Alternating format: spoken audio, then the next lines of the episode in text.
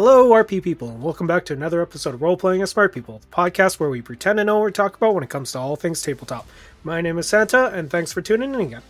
Today we have Scott W. joining us, as well as three-quarters of the Findersky clan. And today we have a very fun episode. We are discussing our experiences with 5e and the Curse of Strahd. I know to anyone who listened, which... not too many. I don't blame you. There's only one episode out, and the other two kind of had to get scrapped for some technical issues. But we figured, you know what? Let's still talk about this shit, just because we now can review it since we've played it, and we're not just going in looking at the rules and saying, "Hey, now we know what it is." Our word is final. So I'm going to hand this over to Scott since he GM'd it. And, before you do that, though, I do have to point out that you screwed up again. Uh-oh. He said Findersky when it's Findersky. Clearly, the eye is long. I mean, you always say Findersky, and now you're like also like Findersky. Who's that? It'd be Findersky if maybe he had two N's. Yeah, you're right. No, wait, no, because or if he was German. Yeah, or German, but they're technically, if you look at his name, the I and the E have two letters in between it, so it actually would be Finn. If it was F-I-N and then E, it would be Findersky. Where's the stress? Is it that doesn't make sense because it's Finder. I mean, it's still Finder. There you go. Now, technically, to Ethan's point, we are Germanic. I mean. My Don't admit that on air. Don't admit that. Oh, I'm totally admitting it. Go back to the phonics. So, Findersky, since it is German. Although my great-grandfather would punch you in the nose because when he came here from Germany, he never spoke German ever again until he got senile dementia. Then it was only swear words. That happens. So. Nice. Well... my name has stayed pretty static since my forefathers, Santa.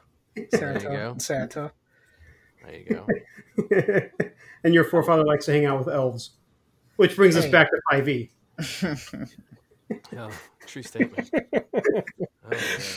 But anyways, back on topic. Scott, you want to take over? All right, so I'll start with... I mean, I made a lot of notes for this, but I have questions for people too. So I can take other notes of what you're saying. And so we can just kind of have a free flowing dialogue, if you will. I will say that this definitely taught me more than anything that system 100% matters. I mean, system matters.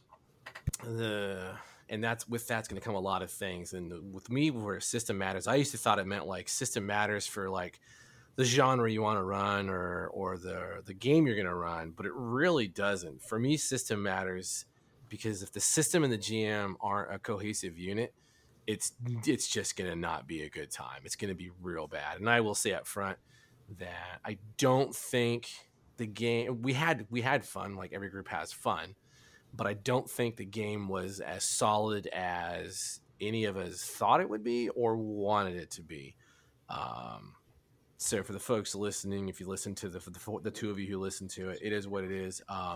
There are a lot of issues with 5e, and I really thought that, you know, like a lot of things, we could overcome that. And it turns out that I couldn't overcome my unconscious and conscious biases. No, I'm just fucking with you, but for real, I can't stand that system. And I really found out, and I tried, like a lot of effort and work went into it. The maps were all done up. We got the tokens. There's a lot of forethought that went into it. I actually studied the adventures, and so I wanted to do it as much as possible. And, but ultimately there's this crushing oppression of the game system that I felt handcuffed me. So that's where I'll go with that. So what I want to do is I want to work this a little in a weird way. So Audra, You've played 2 games total that I'm aware of, and you may have played more than that, but I know 2 that you played. You played in the Task Force Raven at the Unfortunate Con. That's what we'll call it from now on. and then you played the Curse of Strahd 5e. And also, we'll put a caveat, and where Rich is correct, that technically we played 5e rules, but we didn't play 5e by all the gitchy gotchas and the superpowers that you normally would find. So that's a fair statement. I think you'll bring that up, and we'll talk about that. So Audra, looking at it from a brand new player, what did you think of the game that you played? And you guys be as brutal as you want, because we're gonna make this into a collective stomp fest. Okay, so first off, I am really not into fantasy, so like playing elves and druids and things like that doesn't appeal to me. As I was talking with Rich, I really liked Task Force Raven because it was just regular people fighting astronomical troubles and even mythical troubles, but they were using their grit, and whatever they had on them. And I kind of like that underdog triumph thing, use your brain stuff. And then as far as the Curse of Strahd game, I did not like random characters, so that most of the characteristics and tools and all those things were chosen for me. I didn't like that. I like to have more say in who I am and my, what I am and what I'm doing. It was confusing and hard to manipulate 4 characters apiece all around the place and try to remember who has what tool and who has what ability or what personality or what do you have on them. That was confusing and difficult, and then when we were about ready to really narrow it down to one character, I kind of liked the character I ended up with, this little street urchin that wasn't really good for anything but kind of spry and managed to stay alive. But then as we were going to go into the actual game, that character would have had to have changed personality or who he was, basically. So I don't know. A couple things that I'll point out real quickly also, though, is Audra's not interested in playing fantasy, but she does like fantasy. Like, she likes Lord of the Rings. Right?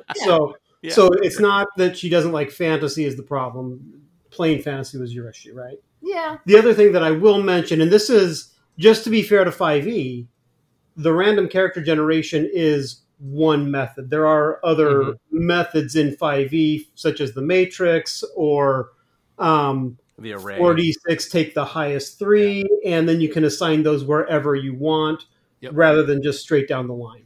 Yeah, we did one method. Yeah, because normally, Audra, in 5e, you would get that experience of you can make your medieval superhero kind of the vision that you have. So yeah, that's totally fair. I think the other thing that I didn't really like about it is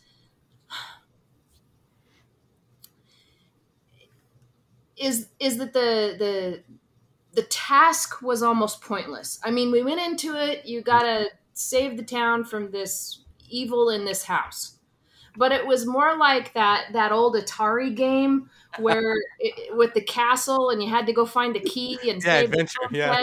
And it was like, okay, well, let's see what's behind this door and what's behind door number 2. And to me, that wasn't as fun or exciting as, okay, go find your contact and kill the bad guys and destroy the demons and, I don't know. You could change the plan and go figure something else out. So, yeah. No, 100%. So I will tell you that adventure is actually called the Death House. It is part of the Curse of Strahd.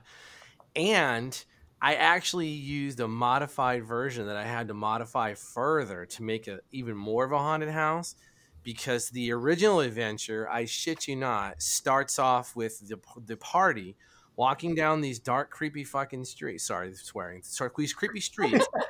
Oh, no, swearing. Two kids that you met in the house are on the outside and tell you there's a monster in the basement. Will you please help them? I shit you not. That is the entire premise of how the adventure starts. Right? And it's like, that's the dumbest shit I've ever read in my life. Yeah. It seemed childish to me. Like, this would be a great game for young people. And to me, I was like, oh, I'm over that. Yes. Yeah, 100% agree. I did not like the adventure either, but it really is, it's their starting point. I was just like, this is not a good starting point. They should be ashamed they even wrote this thing. I'm glad you brought that up. So I have a question for you now. What is your thoughts on, so game system wise, you did play D&D, you rolled D20s and you got the bonuses and you fought the monsters and you got one action and you got maybe a move, and you hit, defend until someone's hit points are gone, right? That's the D&D side. And then the Task Force Raven is based in Savage Worlds, and so you know that's a little bit different of an explanation of things. There's a few things that go on in that. But what do you think of the two game systems in, you know, comparing how 5e ran compared to how Savage Worlds runs? Well, granted, my minuscule amount of experience, but I liked the Task Force Raven, the Savage Worlds one, so much better. I think because as a player, I could totally throw a wrench in the system and do something totally different than what the GM had planned and say, okay, well, I'm going to do this instead. And, you know, and then the GM having to run with it and, oh, that was a really cool idea. I'll give you a penny for that or whatever. And so I like the freedom in it. I have no arguments there at all. It's definitely, yeah. And I think Rich had mentioned that, you know, again, I think I was pretty sad panda running 5e because of what you just said. There's no good way to reward good play other than, you know, that was a good one. Now roll your D20. You know, it's like even with inspiration, it's like you can only have it by the rules 1 point, and that's all you can ever have, no matter how awesome you're doing. So, and on top of that, it only modifies a die roll. It lets you roll two dice and keep the highest of the two. So it's not basically rolling with advantage. Yeah, and it's not even as fun as Benny, where you can do so much more with the bennies, like you said, Audrey, where you can change the flow of the story, you can redo your damage, but if you live up to your character, then you're rewarded for that. Now, again, to be fair to 5e, though, we didn't have characters that could take free actions or not free actions. What do you call them? The bonus actions and things like that. Yeah, so, yeah. So once you start with I don't know if that starts with first level or if it's like it does for some characters. I just don't know if it makes a difference in because it's still a D20 with no bennies or kind of static. No, you're right. I mean, I agree, but it is more than just a one action and move defend, one action and move defend. I mean, there are some other options available at that point. May I cut in there? Yeah. So I was looking at some of the classes, and yes, some classes do get more free actions. But, like, let's take the monk, for example. You get a free action where you can punch with your hand. Woo! And like, the sorcerer, it's like, you don't get a free action, but you can modify the skill ever so, like, the spell ever so slightly to, like, increase damage or increase range. Fighters have the cool mechanic of, and druids can turn into wild creatures as an action, but most things it's like until you get your second action at level 5, I think it's level 5, you don't really have too much. You either cast a spell, or I attack, or I turn into monster. Now, some people may be hearing this be like, well, you could also do this and that and that. It's like, yeah, but cool for that one class. I think I just like the freedom of Savage Worlds in the fact that, okay, I have this to work with. So what can I do with it? Or can I acquire something else and I have the freedom to do that, or totally change it up and do this instead? And I love the freedom of that instead of having to wait until you raise a level to be able to do such and such, you know? Yeah. And you even with the Savage Worlds game, you even had a pre-gen, which is pretty impressive that you still feel that way, even with a character that was pre-created and handed out to you, where you still looked at it and was like, oh, I can work with this and make cool things happen. Yeah. And to be fair, Savage Worlds does have some limitations, sort of like levels in air quotes, where there would be powers or abilities that you would have to wait at certain points. But I mean, I think your point still stands. You're much more capable, I think, as a novice in Savage Worlds of doing what you can do. I always tell people, imagine your wizard that can throw a dagger, cast a spell, and then whoop someone's ass with their staff all in one round, because it's possible, and it's just not possible in D&D to do those things. Yeah. I think, Audra, I want to take a pause on you, Ethan. So I want to save your dad and Santa till last, because they play with me a lot. So for you, Ethan, this was your first time with 5th edition, or did you have experience with 5th edition? I've never played D&D, okay. Actually. All right. And your dad would say you never have. You still haven't yet, but that's fine. Well, I would say that he's played it. He just hasn't played it to its fullest yet. Yeah. And I agree. Yeah, and you never will with me, so... Oh, so yeah, kind of the same questions. You mostly play what, Savage Worlds, and then some Free League stuff? Mostly Savage Worlds, okay. In my experience. Yeah, although Coriolis is Free League, so. Okay. Then yes, I suppose that's what. I mean, to me, honestly, I guess system doesn't really matter that much. Like one action, one attack per round. That's like pretty much, that sounds like Savage Worlds to me, like but I guess it's just because, like what Audra was saying, with like having 4 characters you're kind of in charge of, or like it kind of like sucked the actual role playing out of it almost. Whereas like a cool dungeon crawl, like all the mechanics and stuff were cool, and like I feel like everyone was like playing well. Yeah. And it was like, but it also, like, it didn't seem as fun because, like, the role-playing wasn't there, where you're, like, you're doing this because you're this character, So, I guess that was my only issue, really. Okay, I'm tracking. Yeah, the funnel's weird, because it obviously comes from DC's Dungeon Crawl Classics. It works, I personally think it works better at a physical table.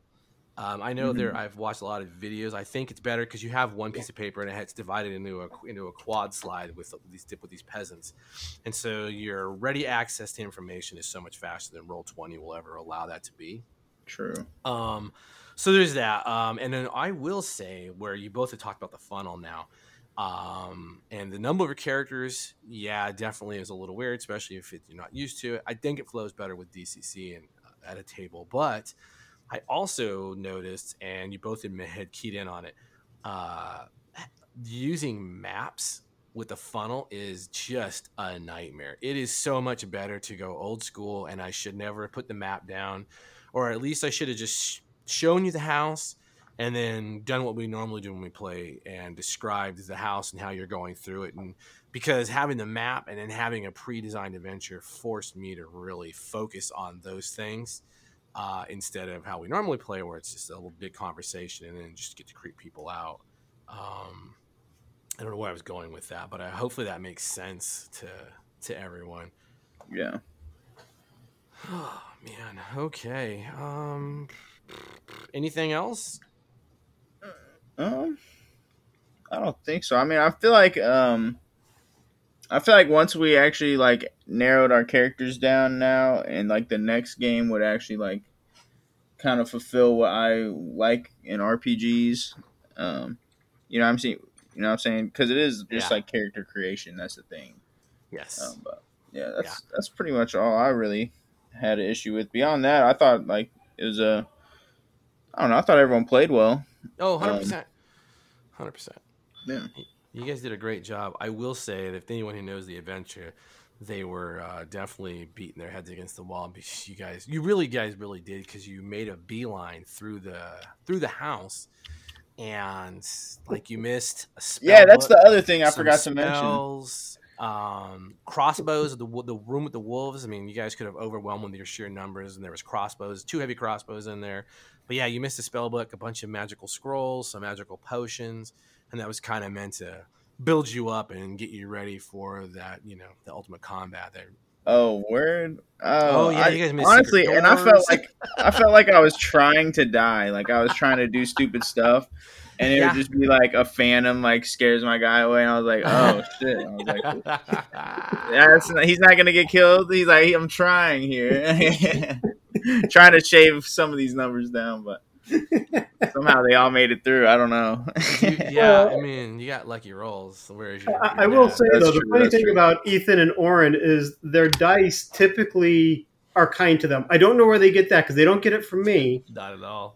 But I mean, even in Savage Worlds, when they were playing as like kids, like 10, 11 years old, they would trounce dragons.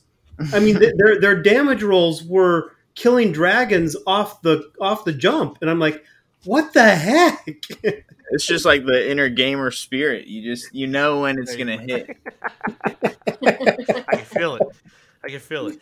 No, and it really did help out, because there were a couple of moments where I was just like, this funnel was a really good idea, but I'm really nervous that like, we're going to have to pull some people out of our butts for a couple of you, because I was like, oh boy. Definitely a learning lesson. I don't know. Starting D&D characters off at first level like that is always weird, so I thought we'd try something cool, but, you know, lesson learned on there.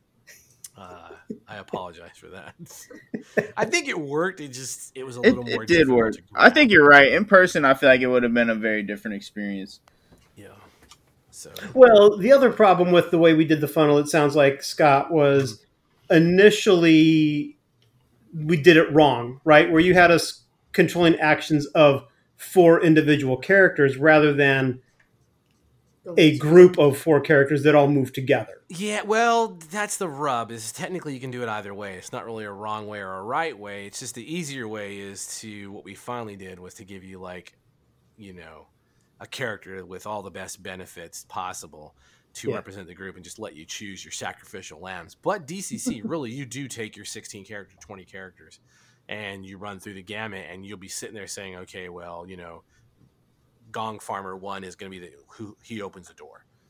Okay, Gong Farmer 1 takes, you know, 15 points of damage from the fire trap because he didn't know to look for it, or you didn't bother. So the funnel can work either ways. I've seen it done both ways. And I started it the traditional way, and it was just like, oh, shit, let's adjust this on the fly to make it easier for you guys. Because I can feel the frustration too. Like I said, I was super frustrated with just the level of energy that I was able to bring to bear.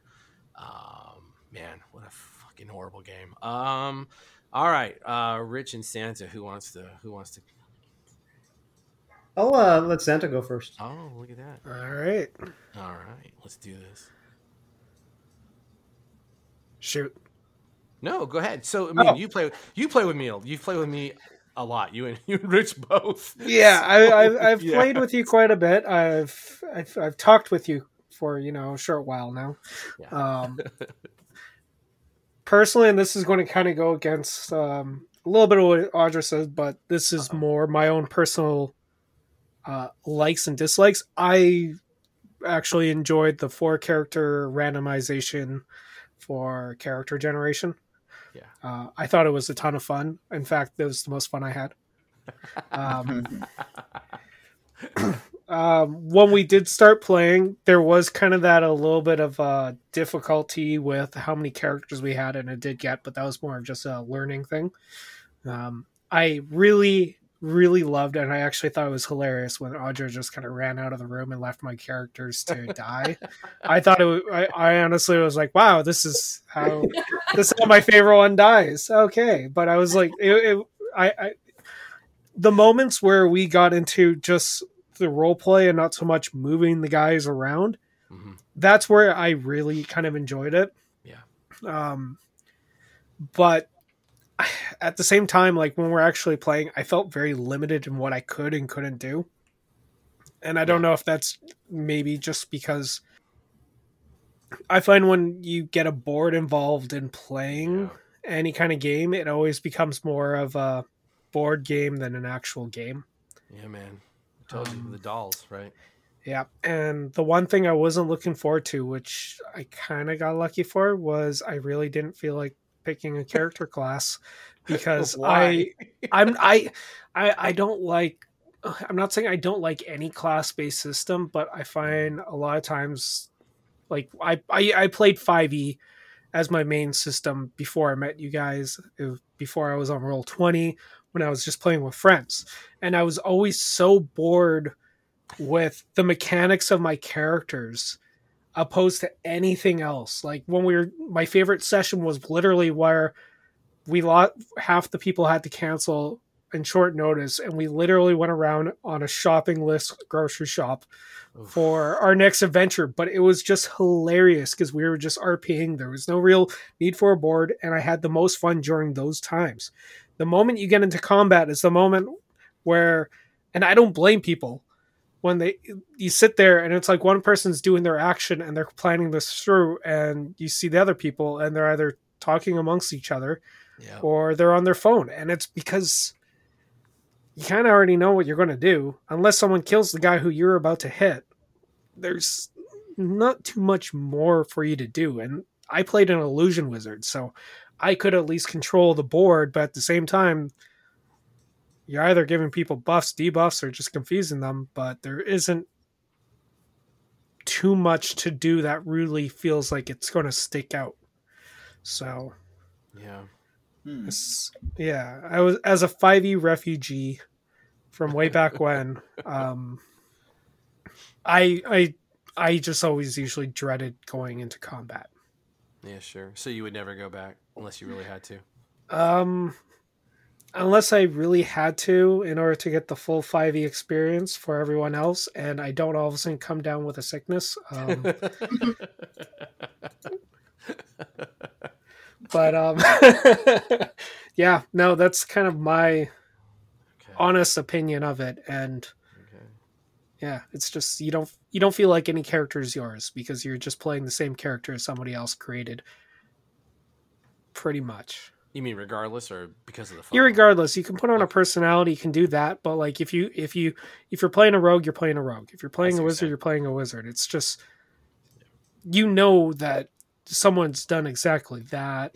You can't really customize it. Like even like a spell sword, it's like, oh yeah, in 5e you can be a spell sword. It's like, yeah, and you're going to completely suck and not be able to do anything for 3/4 of the game, because whenever you do, your friends who have just picked actually an actual class that works will do every combat, will do everything like that, and kind of just leaves you to do nothing, right?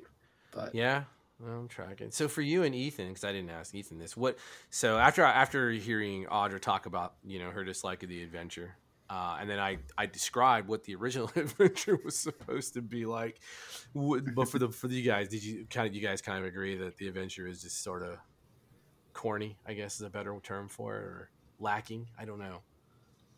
You want to shoot first, Ethan? You can go ahead. Do I think it's corny? I think it's exactly what I expect out of 5e. Condemnation.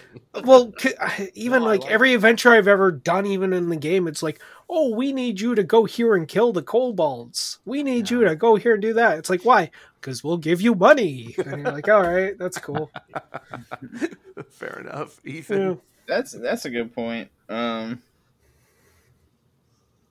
Yeah, I guess maybe I'm always like hopeful. I'm like, let's see where it goes. Yeah. Give it a couple episodes. That's what I'm the. You're a positive person, man. I like it. Yeah, like when I watch TV shows, I give them a couple episodes before I make my judgment because the writers getting used to the actors and see where. I don't know. Fair enough. No, it's fine. That's all good. All right, Rich. Bring up the rear. Hey. So for me, I I love random character generation. I have always loved random character generation. And so that was fun for me. Yeah. For me, especially I think in 5e, it presents the challenge of how am I going to make a workable character with this crap? Yep. Because that's generally what I roll. So well, and 5e kind of demands that, right? Yes. Yeah. So I'm sorry. Go ahead. Well, and I think that's my biggest problem with 5e is I know my rolls are going to suck, and I've got one shot, and then if I get hit with something that gives me disadvantage, now I'm really screwed, sort of thing. And so that's the one thing that I do like about Savage Worlds is I'm not stuck with that. I've got two dice that I'm rolling. I'm always rolling with advantage 100% of the time. And if those suck, then I can throw a Benny, hopefully, if I have any, to try and do better. So now it's double advantage rather than single advantage. So my odds in Savage Worlds are better, which is more fun for me because I fail so much at life in many areas that I want to have a character who can not fail at all the things. So it's like I play a game to escape reality. So yeah, I mean, but I do love the random character generation because that's where the creativity gets to come in from a 5e perspective. Yeah. The thing that I probably hate the most about 5e is I'm not going to say combat because I enjoy combat. So unlike Santa, I still like combat, even in 5e, but I don't like that initiative is static. Yes. Even in Mutant Year Zero, it's frustrating for me that initiative is static. And there have been times that I've toyed with the idea of altering that because random initiative to me is a lot of fun. It gives you other things to think about and other ways to strategize, and for those plans to totally get screwed over because you don't get the initiative you were hoping for or whatever. Yeah. So I love random initiative for that reason. Yeah. That keeps combat more of war is combat is war. You know, right? That randomness, the chaos. Yeah, I agree with you. Yeah, I love the chaotic nature of it. Would I ever play 5e again? Absolutely. It's not my go-to system, and I would never DM 5e. But if I had a group of friends that said, "Hey, let's play 5e," and somebody was willing to DM, I would play that game because for me, the gaming is a vehicle for social interaction with people that I enjoy hanging out with. Just like going to McDonald's. If my kids wanted to go to McDonald's, I'll go to McDonald's because I'll be with you all and we'll have fun and we'll talk and whatever. But by no means is McDonald's my preferred place to go. So, so D&D is the McDonald's of TTRPGs for me. Right. I mean, and I, we were talking about it on the Discord for the podcast, and I would play it, but I only play it so many sessions, and then I just say, hey, let's do a one shot of Savage Worlds, and then we never go back. I've never had a group go back to 5th edition with me. So it's like they just discovered Burger King. Exactly. Yes, you make your goddamn hamburger, I'm not making it for you. Oh my god, that is a perfect analogy, isn't it? The burger joints. It is. Holy god. But literally burger joints. It is. As it relates to the adventure itself, I didn't have a problem with it. It is fairly standard in terms of D&D structure, but I grew up with that D&D structure, so for me, it's like that warm blanket. It's something I'm familiar with, and it's like, oh, okay, this is cool. We did, like you said, go through every room quickly. We like made a beeline to try and figure out what's going on and get it done. Yeah. I think part of that was a result of two things. One, the funnel, and two, we're playing incompetent characters who are trying to avoid danger as much as possible. So, like, rather than attacking that wolf in that study, Audra runs away. We don't stand a chance of going against that thing in our heads when we're thinking about individual characters in the funnel. And a lot of that at the time was sort of that scenario, right? Mm-hmm. So I think that played a part of it, but we were also... we weren't even level one competent to go up against some of those monsters. And so I think it's is there anything safe in here? Okay, great. There's no danger. We'll explore this room a little bit. There's an interesting mirror. And look, there's a hidden passage here. So let's explore that rather than trying to do some of the things that we would normally have done with more competent characters. Yeah, and CR wise, you guys actually each of you were equal to a first level character with your 4 0 levels and their abilities. I agree. Yeah. The problem is, I wasn't thinking of them in terms of a character. I was thinking of them in terms of four individuals who all suck. No, I'm tracking. Yeah. And that too, and you mentioned the conceit is that is a big part of DCC. Is that DCC? I know we've been talking about playing it. DCC is going to make you do a funnel where you have to make dumb decisions. And I think we talked about that originally when we started the 5e. It was like, hey, the conceit is you're expected to do really, really dumb shit with these characters. If you have your favorite, then, that character grabs the juggler and throws his ass down into the fireplace to die by the magic kind of shit. But it's an aside. But I'm with you, man. Yeah, I think the psychology of the funnel digitally really, really didn't help out. No, I agree. But I mean, it was for me. It was fun, especially seeing how some of the characters did behave. Like Ethan's character goes full on into the meal, and I'm like, I know D&D adventures. That's not what you do. That's how you die, especially when I can't make a saving throw. I was attempting. That's what I was aiming for. I just got sick. That's because it was written with it. In fact, that wasn't even an original part of the adventure. That was the additive someone put in there.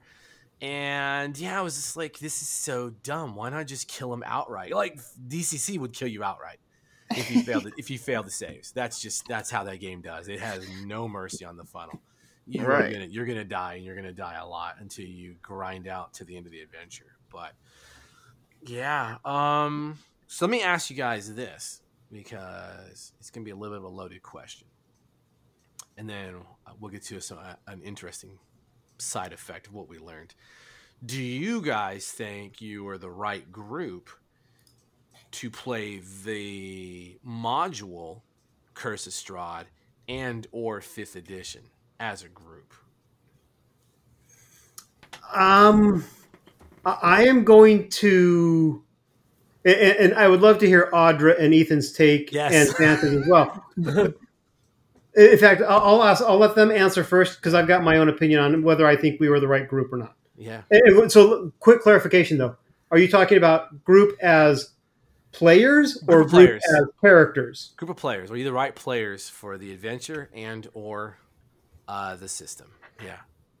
Okay. So as players. Yeah.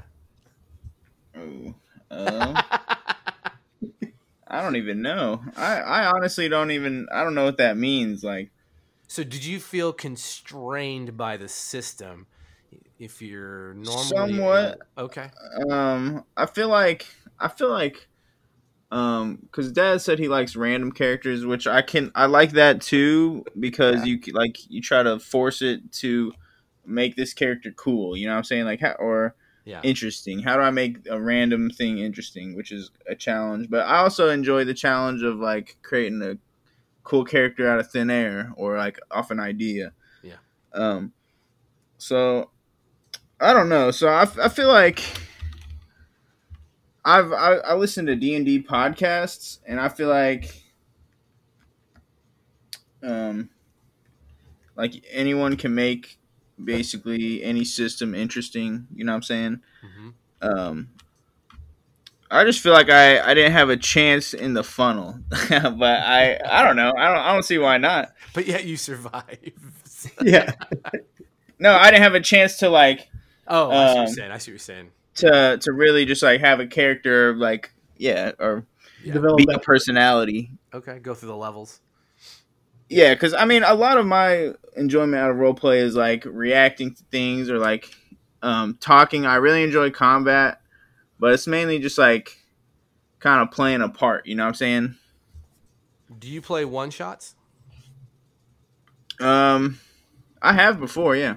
How do you like one-shots?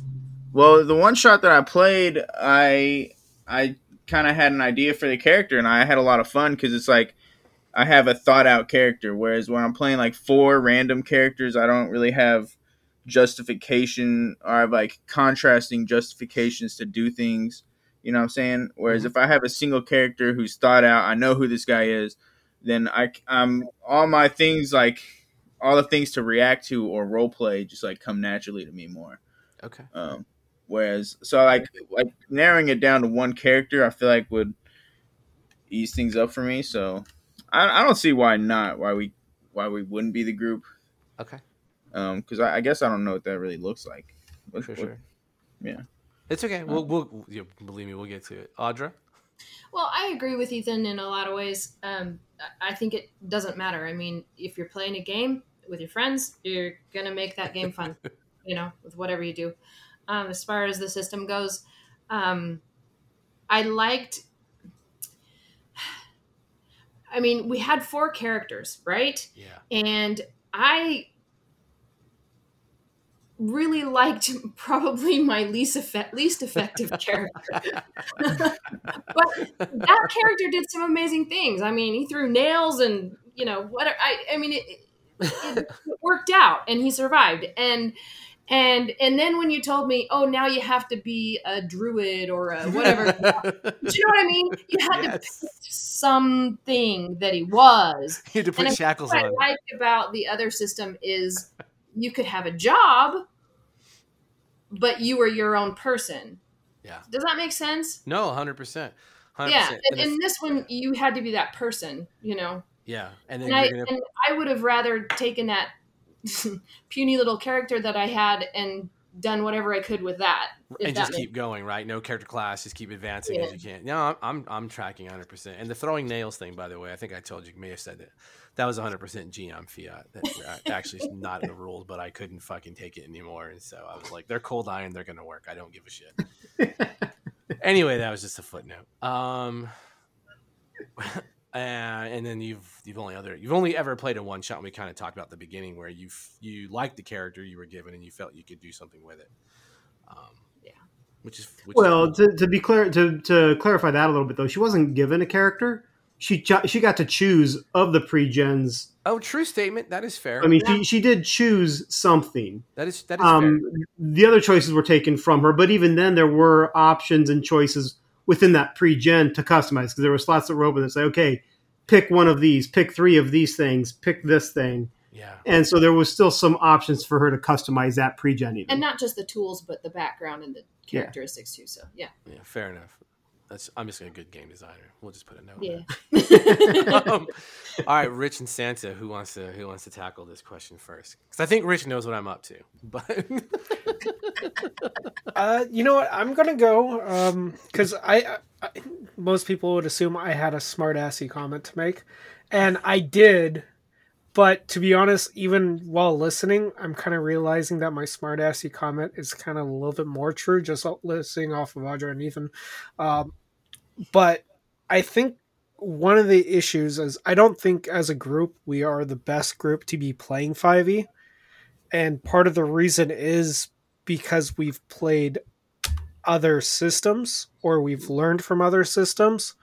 And I think that is actually when 5e starts to falter a little bit.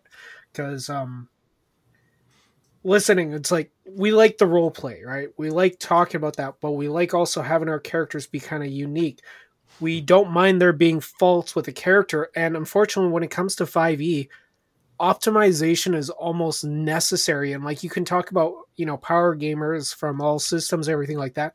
But in order to play 5e, you almost need a little bit of that power gaming. That's why you see people usually, if they're playing like, you know, this character, well, then they're going to drop charisma, or if they're playing this, then they're going to drop that, or they're going to put their highest skill automatically in, you know, in charisma if they're a bard, or, and it just seems like there's not too much room, because if you are a bard in a game, you always have to have charisma. Well, in other games, you could still be, I'm just quote unquote bard, but you could have skills that really promote towards other attributes opposed to just the core one that your class is supposed to have. And I think that's why we're almost not that great for this game, because we want to do more than just what our class says. Yeah, Rich. No, I'm tracking. I'm just listening. Go ahead. My take on this is, are we the right group of players? I think yes. I think this group of players could make anything work, and we could make it fun. Now, does that mean that this is the right game for this group? Not necessarily. I think that as a group of players, there are other things that we could do.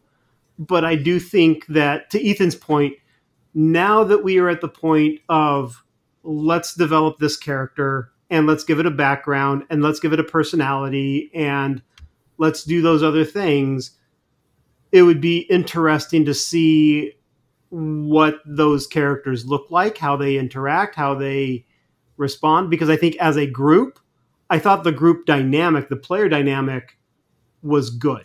I think that we had people that were willing to do things, and I thought that was great. To Audra's point, I think the concern that Audra has is her character that survived is an urchin. Now, why the heck is that urchin going to be a druid? It would be a thief, but it doesn't have the stats to be a thief based on what Santa was just saying, where I think systems like Savage Worlds can shine, because I could have a thief who is completely low agility. I could have a D4 agility and still be a thief in Savage Worlds, because the skill system is so much different. It'll be harder for me to raise my thieving skills because my agility is so low, but I could do it. I could invest the points in that if I wanted to. So you're not as penalized as much in other systems, or in some other systems, for having stats that go against the stereotype for the rogue, that sort of thing. So I think that could be where the frustration comes in for players to characters. But that's why I asked Scott, are we talking about the characters? Because as a group of characters, I don't know if these characters would survive Curse of Strahd. But as players, I think we could still totally have a lot of fun as players, even if it is nothing more than just bashing the system every time we play. It's like, damn it, roll or D20. Good point. But I'd be willing to sell my soul to Strahd in order to survive. So the characters, I honestly, mechanically, I don't know, because Curse of Strahd is littered with magic items and potions and resurrection and everything else that you wouldn't expect is in there. But it relies, so the lower statted characters would require the players to do what I already talked about once, and that is not arrive in Barovia. Fuck you, I kick the werewolf in the dick, and then I go to Castle Ravenloft, because that's all possible. Right? And that's where I don't think you guys are the right players for the system, nor the adventure. I knew that within the first couple of sessions, I think, that we had made a mistake. It's just not how you guys play. And then here, once I heard Audra didn't like fantasy, I was like, oh, okay, so that's one more, like, aha, okay, now I see what's happening. Can we make any game fun? Yeah, you should play Monopoly with me. You're going to fucking enjoy Monopoly. Well, and I can tell you that Ethan and Oren love Monopoly, or at least they used to as kids. That's what they wanted to play all the time. But you know what I'm saying? Like, I honestly don't think you're the right players for neither the system nor the adventure. And I really do. I think as soon as we got to the Barovia and you guys realized you could go anywhere, you either would have headed to the most ludicrously dangerous spot for some reasons, right? Or you would have went to Castle Ravenloft, which is fine because... You know, and like Strahd shows up whenever the hell the DM wants him to show up and to set a tone, to set an example, to toy at the party. But now, game-wise, could they have survived? You would have had to have played much smarter than your average superhero party in D&D. That much is true. You would have had to have relied on, I can't just stand here and attack. I have to defend. I have to defend one of my party mates and forego a combat action this round. Shit like that. And I love you guys, but I really don't think that's in your guys' natures of how you play. Actually, I will say it is definitely, in Santa's and my natures, you're probably right. Yeah. But having GM'd for Ethan and Oren for more than one game, that's totally up their bailiwick because they do that all the time in Savage Worlds. There were times when Ethan would jump in front of one of the other characters just to take the hit because he knew that person needed to survive to do something else. No, that's good. And so having played with them, they're totally up for that stuff. Nice. And I think Audra would too, because her character, her canine handler, decided to come back and check on her dipshit teammates when they're in the middle of a firefight. Well, technically she came back to check. She didn't come back to intercede until it became, you know, an absolute. And there was a moment where I had to basically Benny her to get back to a bad situation. But yeah, like it's not offensive. Like, I'm not the right person for a lot of systems. Like, I'm not the right person for 5th edition. I'm not the right person for Fate. I'm not the right person for fucking Shadowrun. Or Cyberpunk. I hate those games. Like I was going to register for a Cyberpunk Red game, and I had to stop myself and be like, "Do not do this. All you're going to do is be miserable, and you're going to want to try to control a table and ruin the game." So I deregistered. So it's not. And yeah, I, you know, like I said, it just is what you get. So I would not. I've done it once with two of you, but I would only run Audra and a group of players like her through Call of Cthulhu. There's not a chance in hell I would run the rest of you guys through Call of Cthulhu.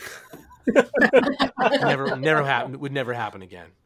And it's just, it's not in your play styles. And which you all said the same thing is like you have these play styles that speak to a certain methodology, and you could tell right away when you guys were playing the characters, even as convoluted as it was just like, oh yeah. Everyone has fallen right into their old play styles. And it's really cool because it was fun because I'm like, oh, I know what to expect out of everyone now. So we'll make it as fun as humanly possible as they're, you know, burning ass through a house. That makes zero sense. Even though Chris Perkins wrote this horrific module. Greatest GM ever. I'm sorry, that's Matt, whatever his name is, Matt Mercer. But yeah, that's just it, you know, and like I said, it's just, it's a thing. And then to hallmark that, I mean, Audra has stated, not publicly, but she just, this is not even like, she did say public, it's just not her thing. And yeah, she is more into like pulp adventure and mysteries and the common person overcoming greater odds for you know, I don't know, fortune and glory, the betterment of humankind, things like that. So it's really interesting, you know, yeah. Maybe it's just for the money. Hey, fortune and glory, right? That works, Indiana Jones. So I don't know. Do you, I mean, hopefully it doesn't. Like I said, I enjoy playing with you guys. So hopefully it doesn't sound like a dickish thing to say. But I know my players, and there's just things I won't do. Well, Scott, we already knew you were a dick, so it's okay. I would do anything for gaming, but I won't do that. But does it make sense? No, it makes sense. It makes sense. Like there are some games that it's just. Some people can't like, and I've said this before too. Like, I'm not a huge fantasy person. Yeah. It's just not really my thing. And Finder, we've played a lot. I tend to create more of the social characters opposed to anything. Like when we're fighting that warbot, and you know everyone was on deck. What was my character doing? I decided to stay back in the ship. Like It's just not like, I don't know. Well, that's kind of what you do, though, right? It's your slap tickle dick characters. Yeah, I mean, it just is what it is, right? Rich will always make a reckless, headlong person. Mm-hmm. Day After Ragnarok, you know. Tell me I'm wrong.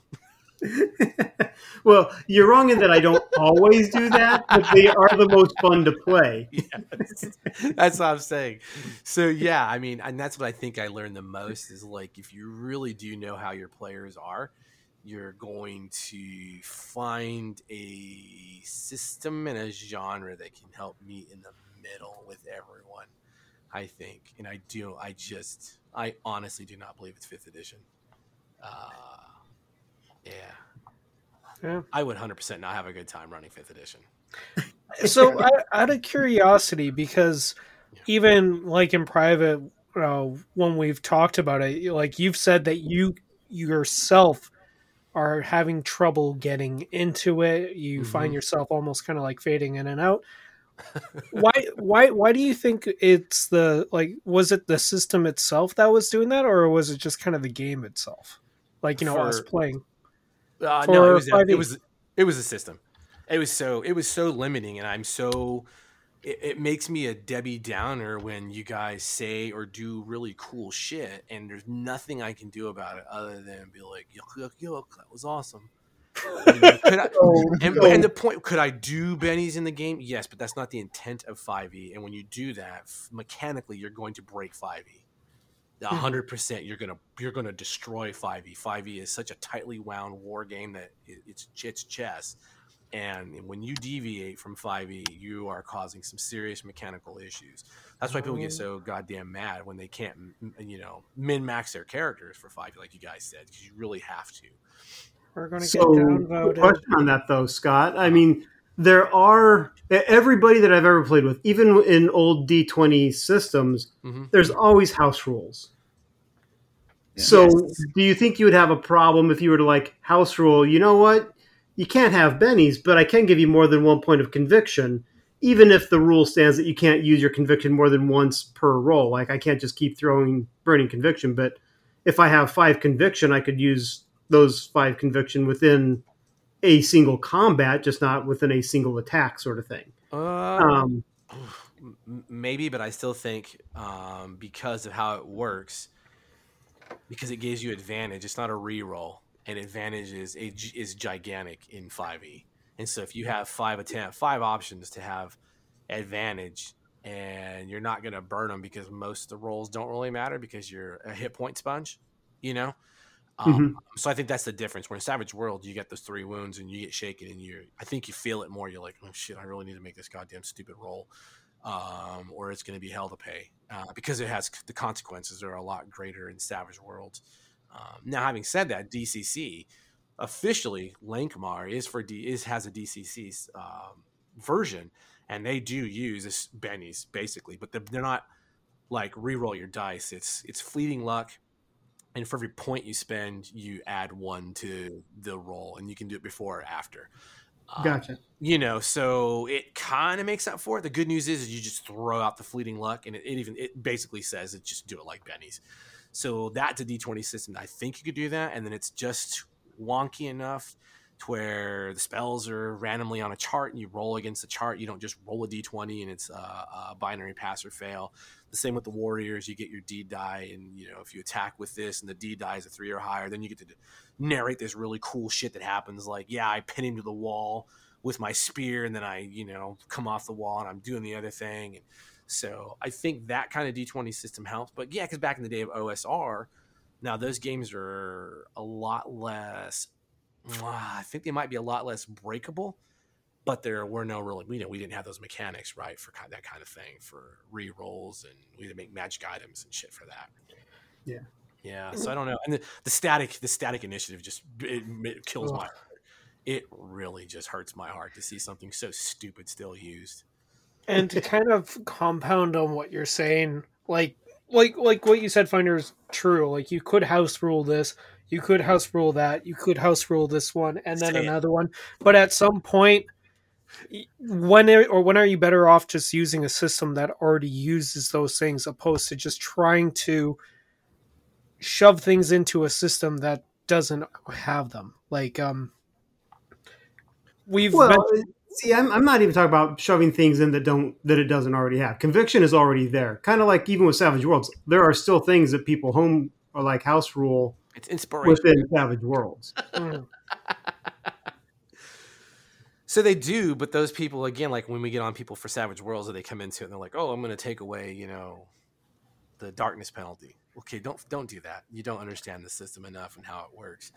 And I think that because of the mechanical nature of 5e, I think it breaks far easier than other games. I really do. And that could be. I don't know enough about 5e to argue that point. Yeah. And like we've talked to a few people who have designed 5e products, right?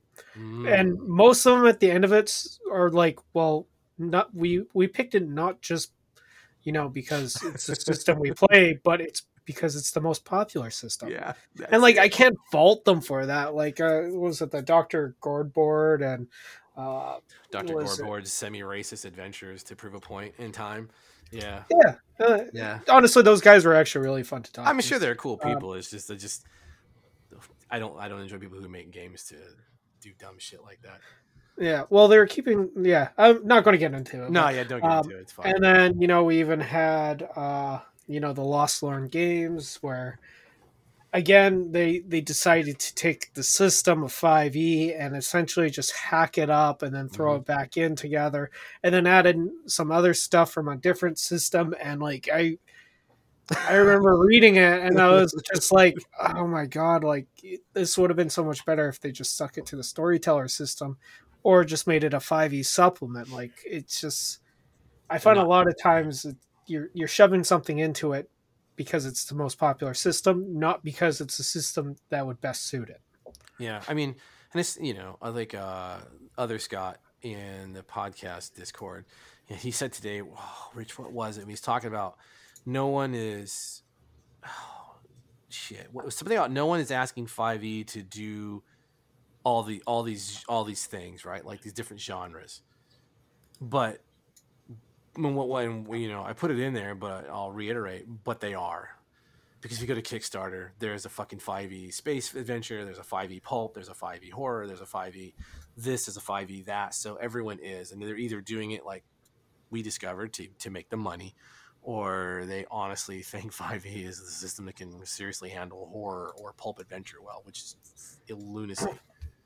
Well, I think I found kind of what he said, and it was like five.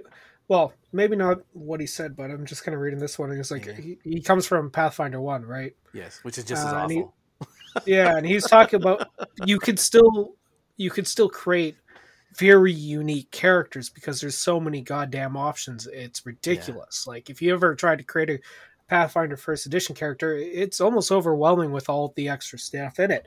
And I love actually what he says about how 5e feels. And he's like, 5e feels like you're playing with action figures where you can choose what goes in their hands or what backpacks they have or what they or what they're wearing, but you can only do so many combinations, and you're really encouraged to play their way. And I was like, that's actually a really good one. I'm trying to find his exact comment, like. I was thinking that at the beginning. I didn't want to say it to be disrespectful, but I was like, if I wanted something like that, I'll just play Diablo. No lie. Like, I would rather run the system of my choice, but a genre the players will love, if that makes any sense whatsoever. Mm-hmm. At least although I would hope that the genre would be one that you can at least get behind. We're gonna find out. Well, actually, I'm really excited about the Dawn Imperium setting that I put together. It's not should too be fun. Bad. Yeah, I put something. But I mean, like, if you really can't get behind Cyberpunk, I would hope that you wouldn't run a Cyberpunk. Yeah. I say that having played a Cyberpunk with you, and I had a good time with it. So, I wrote a game. Like, so. I can't run Lowlife. I can't run superheroes. Nope. Those are just the ways that my brain does not think of good stories for those. Right. Yeah. I'm the same. I don't think I could do justice to either of those either. I'm like, I tried running superheroes, and I'm like, I don't know. Just punch the building. I mean, I don't think I. I don't think you're Superman. Who cares? Like my superheroes are more of the boys, I guess, where it's like, yeah, naturally you'd be gods and you just kick people in their chest and blow them up because you're like, nothing's going to stop you. Which is the premise behind Aberrant from White Wolf. Yeah. Yeah. Right. So I don't know. Yeah. God, this really has been I just really didn't enjoy 5e. It really made me sad because I was really super excited to run something for you guys. Because, you know, we talk a lot of shit on this show, and it's just like, we're really good players. We do have good games, and it was just like, oh my God, I'm in a train crash and I can't stop myself. What is happening? And like, I can feel it.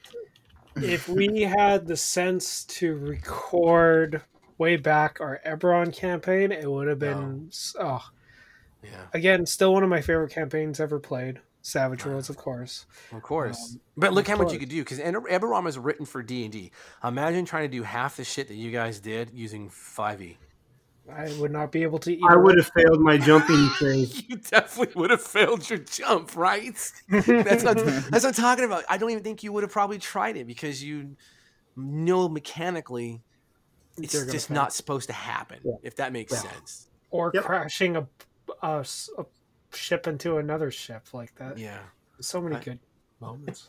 It was a great game. We've had a lot of great, even the Mothership, as much as I don't like the system, it was still so much fun game. Yeah, because you guys enjoyed the setting and you were having fun with it, and I was having fun torturing the shit out of you guys, the ship's computer. So I don't know. Now I do want to say one thing real quickly for Ethan's benefit, and that is, don't ever worry about offending anything or being respectful, I guess, because we crap on everything on this. 100%. Almost everything. So far, none of us have said any bad things about DCC. I've not played DCC, so I can't. No. And I'm it's currently my dragon, so. I mean, we'll eventually. It's only a matter of time. Yeah, I mean, I want to run it for you guys. Oh, I would love to play it. So I can delete my notes that I made there, my notes for the 5e thing, because that's it. I mean, I enjoyed getting to play with new players, so that was fun, and then letting Andra have another adventure of super nerddom and stuff. Yeah.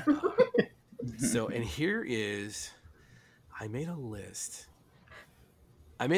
and before we wrap this, well, I guess the big question is I really don't want to do the 5e, and I assume you told everyone why the 5e is kind of dead, because we lost. I didn't tell anybody that 5e was dead. I told them we're doing a debrief and we're going to figure out where we go from there. Okay, so we lost 2 of the sessions and recordings. My voice was never recorded. Yeah. So we have 2 sessions of just you guys answering mystery questions. which I think would sound amazing to listen to, because that'd be hilarious. Yeah, right. If I jack it up to chipmunk speed, it would be probably pretty hilarious. I'm just saying. So, I mean, I guess to be fair, I can't just pull chocks and be like, fuck you guys, I'm going home. So if Audra and Ethan and Oren, I'm not going to say Rich or Santa, because whatever. We don't have a choice. Yeah, if they really want to continue 5e or start fresh first-level characters in the Curse of Strahd setting, we can do that. And then I would be willing to throw up. I'd be willing to do it just to say we have had, yes, you were a first-level character. Yes, you advanced a couple of levels. Yes, you decided to tell Strahd his mother sucks, and he punched you into the trees.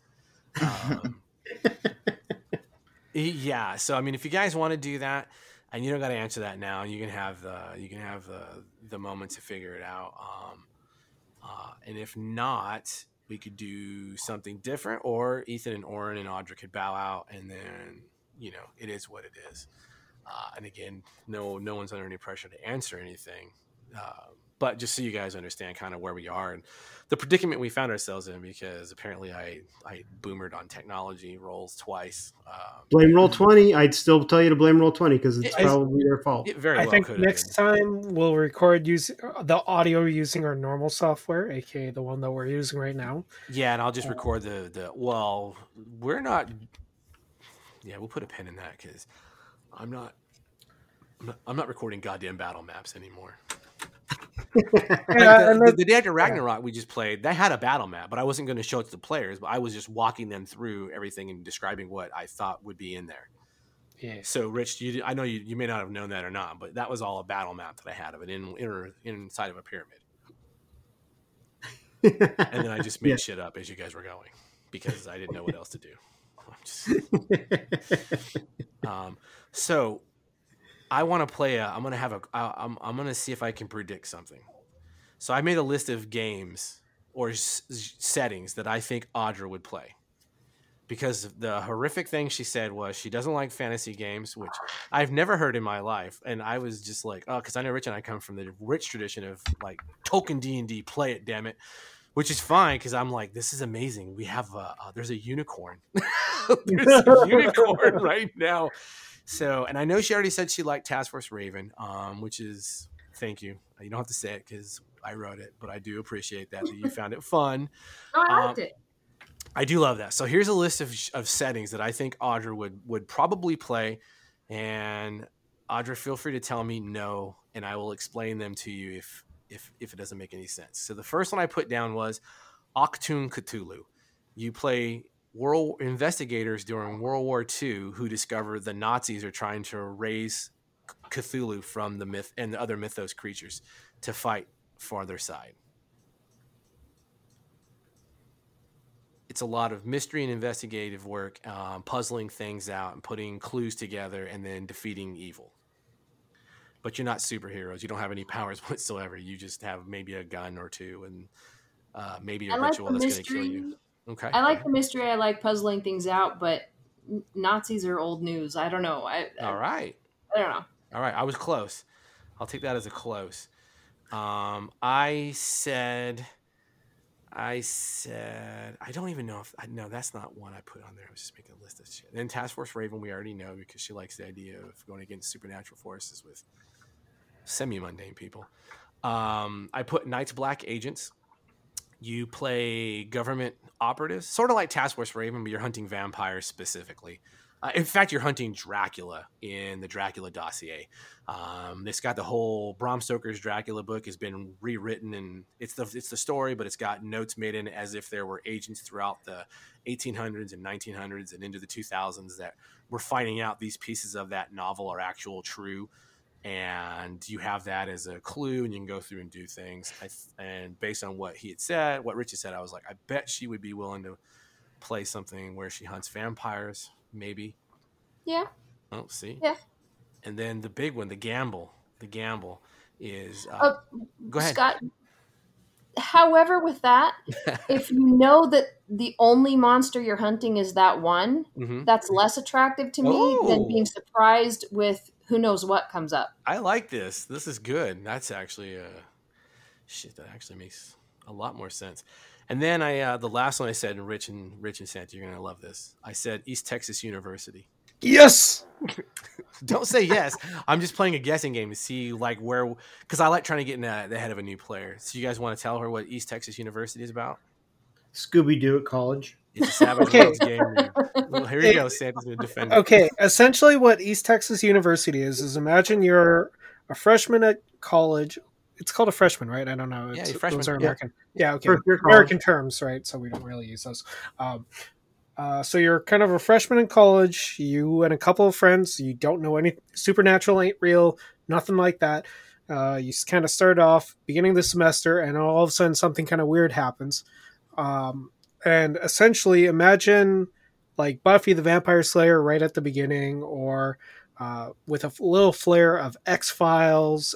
Mixed with a little bit of Scooby-Doo, where you're kind of just you're creating normal characters who all of a sudden discover that everything that goes bump in the night is actually real, and you're kind of coming to terms with it the whole entire time that all of a sudden, you know, shit's happening. Yeah, that would be fun. Yeah. That was the first one I put down. I was like, I'd put money on the fact that she would want to do ETU. Yeah, I've wanted to play an ETU game since literally like the first month that I learned about Savage. So I'm just saying, it is. So it is Savage Worlds, so it makes it a lot better. You earn bennies. You actually have to take exams in the game. You actually have to make your academics rolls to pass the exams. Oh boy!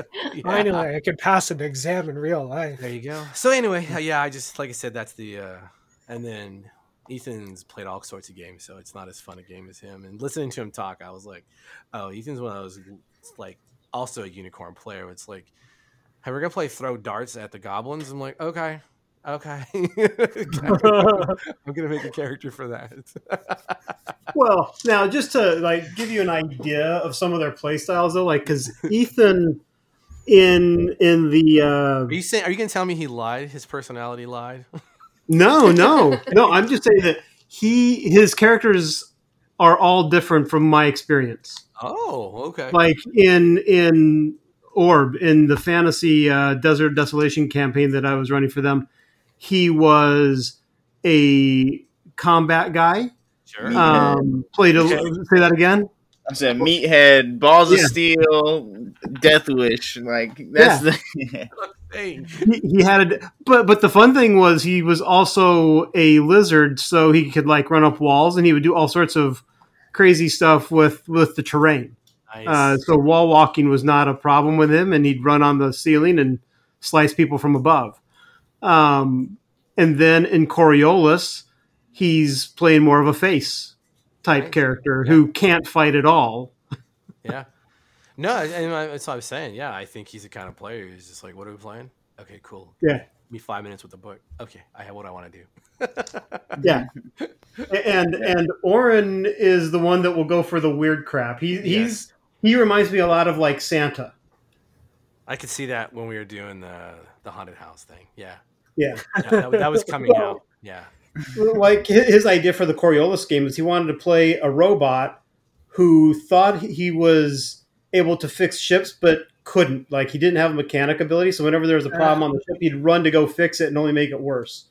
That was his initial character concept. I'm like, we don't have robots in this. So come up with something different. Yeah. I'm a liar. He's not really a mechanic. That eventually we'll run Task Force Raven. We're not going to run Task Force Raven. A prankster robot. Oh, man. So the only reason why I want to do Task Force Raven is so that we can actually do the chipmunk voice. Oh, man.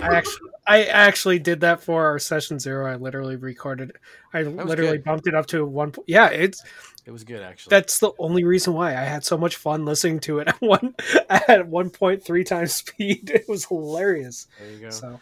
So yeah, I don't know. I guess that's where it is. I do apologize. I really thought 5e. I really thought I could make 5e super fun, and I ended up not having a good time whatsoever. Except that I got to bullshit with everyone. So just to be clear, are we asking now the question of do we want to keep doing this even though it'll like force you to put forks in your eyes? Mm-hmm. Come up with something else, or just shake hands amiably and say, "Hey, it was great playing with you guys," and maybe we'll catch you all around some other time. Yeah, 100%. I think those are the three logical choices. Yeah. Okay. Yeah, we ran. And if we want to continue doing something else, then we were those ones that you just threw out kind of the ideas, or would there be a come up with something else? I mean, we could talk about it, but I mean, if we have to, it can't be fantasy. Right. And we're already doing a science fiction game, so I'd like to avoid that. And we just did Day After Ragnarok, so it would have to be something Hollow Earth style, or ETU, or even Task Force Raven if everyone really wanted to. But you know what I'm saying, like something in those lanes of kind of more modern. A more modern pulpy hero kind of thing, people getting involved with weird shit and trying to figure it out. I think that would be fair to everyone because everyone seems to enjoy that. Am I wrong? Yeah. I enjoy that. So you're not wrong, but the other thing for Ethan is Task Force Raven is special ops. Yeah. Including supernatural. Yeah. Oh yeah, sorry. So you're going to be a spec ops soldier. And going up against unknowns, and it's always been a fun game. That's how I met your dad, actually. Except the funny thing is it was a 5e version of Task Force Raven. You know why? Huh? You know why I did it 5e? Because it was where the money was at? The Define Players. Yeah, that was the only way I knew I could get players. And I knew it was different. So people would be like, "Oh, it's not. I'm not going to kill dragons. What am I going to kill? Oh, I'm special forces. All right." And then we ended up having a really we ended up meeting and then playing again. And I was like, "Okay, cool. It's two really cool dudes showed up," and that's all it showed up, you know, because the rest of the dorks, I was wrong, and they decided they still want to, you know, try to sexy time with the drow waitress at an inn because they're a bard. And all bards are sluts, apparently. And all games need sex moves.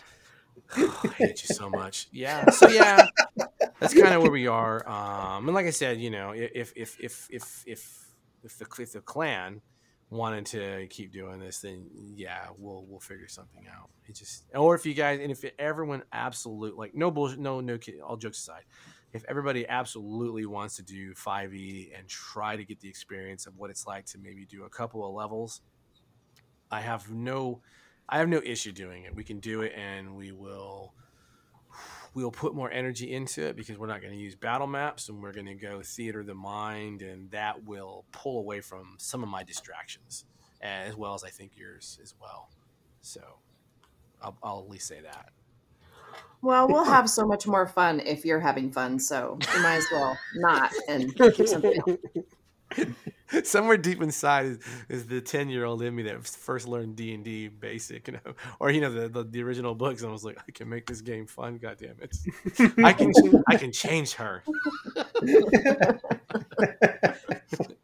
We just do a little bit of heroin together. It's not a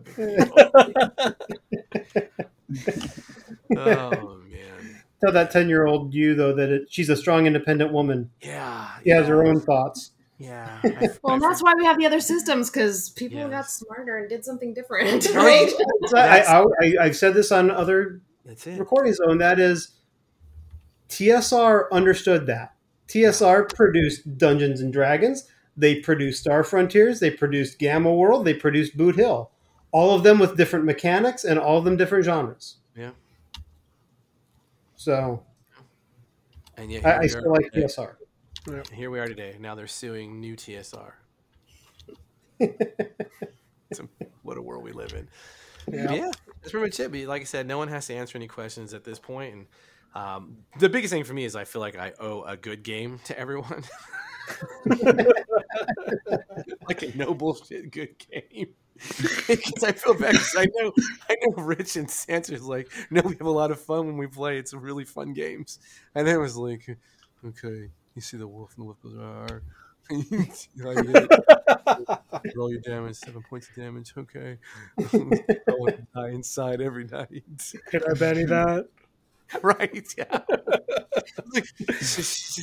They just kicked the suit of armor over the stairs. Here, take a Benny. Oh. I actually had fun kicking that.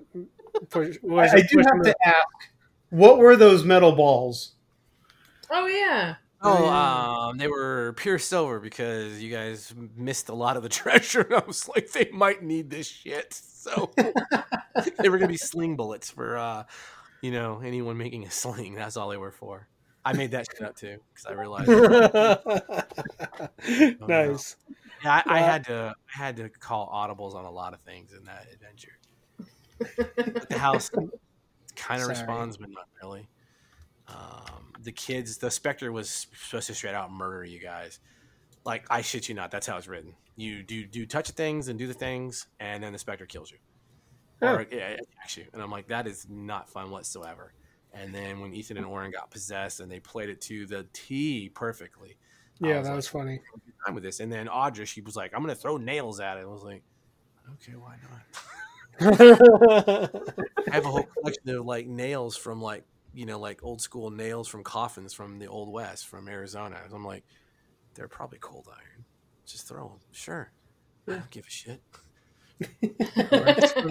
Technically, not in the rules. That's why a lot of people were probably like, this is bullshit. The Spectre is immune. It's like, yes, the Spectre's immune to everything. Even your first level D&D characters. So Death House is notorious for murdering first level characters just because. So the original monsters in there are like, in the basement, there's like 8 fucking ghouls that are in there that attack you, and you're like third level by the time you get down there. But still, it's 8 ghouls. There's it's not a gibbering mouther that you fight. It's a shambling mound at the end, which is way hard to kill for third level characters. And there's other things in there, like none of the creepy family stuff is even, that was all made up. Because originally it was just like there's a sad panda family and they all died in Barovia and the mother did kill the kids, but that was it. You know, there were a lot of the, you know, when you guys missed the dad where he was in the room, he was still, his corpse was still suicided on a noose, and he had a note, and Strahd had a note, and there was all, I was like, you guys missed so much. There's so much. You have no idea of how many handouts I just sat there and stared at. I could tell. I was like, this man's prepared. I could tell. I was like, yeah, I overprepared. This is why I'm lazy DM my shit from now on. Back to that. After Ragnarok, 100% made up on the fly. You know, there's one game that I'm surprised he didn't actually bring up to us to maybe try playing. It's not Savage, though. It's not Savage. What is it? Oh, DCC? No, it's your favorite game. What? You don't know? Spirit. Spirit 77? Yeah, I'm surprised. I'm surprised you didn't suggest us to play that one, because that could be hilarious. It could be a good palate cleanser. And it would be... I think part of the problem with that, though, is Ethan and Oren have no contact for what the 70s were like, right? Especially, and I do. No, you don't. Just watch Kings of New York and you'll be good. You'd have to have like... Go watch Starsky and Hutch. Yes, you'd have to have... Like a TV show, not the remake with Ben Stiller. Yeah, you'd have to have homework. So Audra, just... Spirit of 77 takes place in 1977, where you play like every blaxploitation, Dirty Harry, all those movies we came up on as Gen Xers. It's a game about that, but to a ridiculous degree where like... You do your characters, and you might be a glam rocker who's also a roller derby girl, and so you're like on roller skates everywhere you go, and you're beating the dog piss out of people on rollerblades. It's a really good game. That's funny. That would be fun. It might be one of my favorite games, but it's really, I don't know how long you can last. You know, besides the one. I only had one pair of bell bottoms though. See, when I was like 7, but you still had them. But you still had them, and you knew immediately. So yeah, I mean that's always an option, but we're talking about like, you know, a game to give everyone. It feels almost like cheating to run Spirit of 77. Plus, if you're gonna beep everything that every time I swear in Spirit of 77, you're gonna be real busy. Dude, I stopped beeping swears around episode 6 or 7. Oh man, I need everyone else to plug their ears. I told you, I remember that every time I run that at a table. Because I'll start off with a similar way of, you know, basically it's the black detective who black police chief, and now you're sitting in front of him for some reason, and whenever, as soon as I start the rant, you can see people's faces are just like, oh my god, what is happening? It were already impossible to probably get advertisers for, so you know. That's true. I'm sorry. Listen, no, it's not even due to swearing. It's just due to the fact that we bitch about everything. It's like, here's a product that we're going to be advertising. It's okay, I think. We say the word 5th edition and D&D. The algorithm should pick it up and run with us. Right? That's the secret. You got to mention it within the first 20 minutes and don't swear in the first 17 or whatever. I know. But anyway, food for thought for you guys. And like I said, feel free, and no harm, no foul. If you guys are like, not we out, I fully understand it. I do appreciate you guys taking time out of your lives to have a... let us run an experiment, because the three of us can't stop talking shit about 5e, and I think we proved our points. So nobody else, at least to us. We've proven our point to us. Yes. Your game is lame. I'm sorry. There's other shit that does things better. Savage Pathfinder is a better fantasy game. God damn it. Just play it. You can still be a cleric and a bard and a monk and all the other nonsense you want to be. It's right in the rule book. But if you think this is our final 5e episode, you're probably wrong.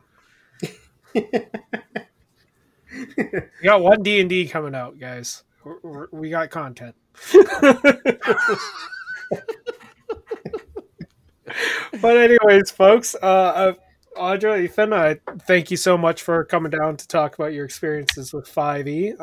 Orin was just so disgusted he couldn't even join. Yeah. He literally called me crying and said, I just can't do it anymore. Any parting shots, I guess, we should ask before we sign out? From Audra or Ethan? Any what? Any parting shots? Any alibis? Any saved rounds? Oh, I don't think so. I have my answer. I'm for sure down to play. I'll play whatever if y'all want me to. refer to my point I made 20 minutes ago, Ethan. Thank you. You're the best. Better stock up on some bennies. Oh. And if Audra has the say in what gets played, I don't think you guys are playing 5e, so. No. Yay. I knew you were my favorite. Oh, anyway, sorry. I want to play 5e, guys. I'll fix him before you talk. Thank you. I was just like, oh, I got to mute him. But the word fix. That's what I want to know. What sense of the word fix? I can't hear anything. I don't speak Spanish. But anyways, folks, thank you so much for tuning in, and I hope you enjoyed the episode. I had a lot of fun, and I think everyone in the room did have more fun than 5e.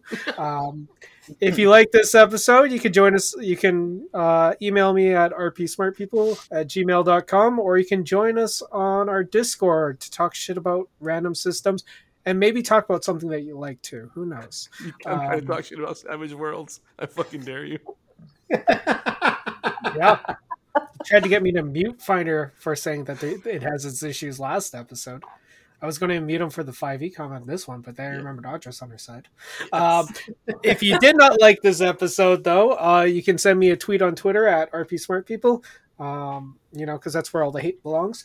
And I hope you guys have a good week, and we'll see you next time. Bye-bye.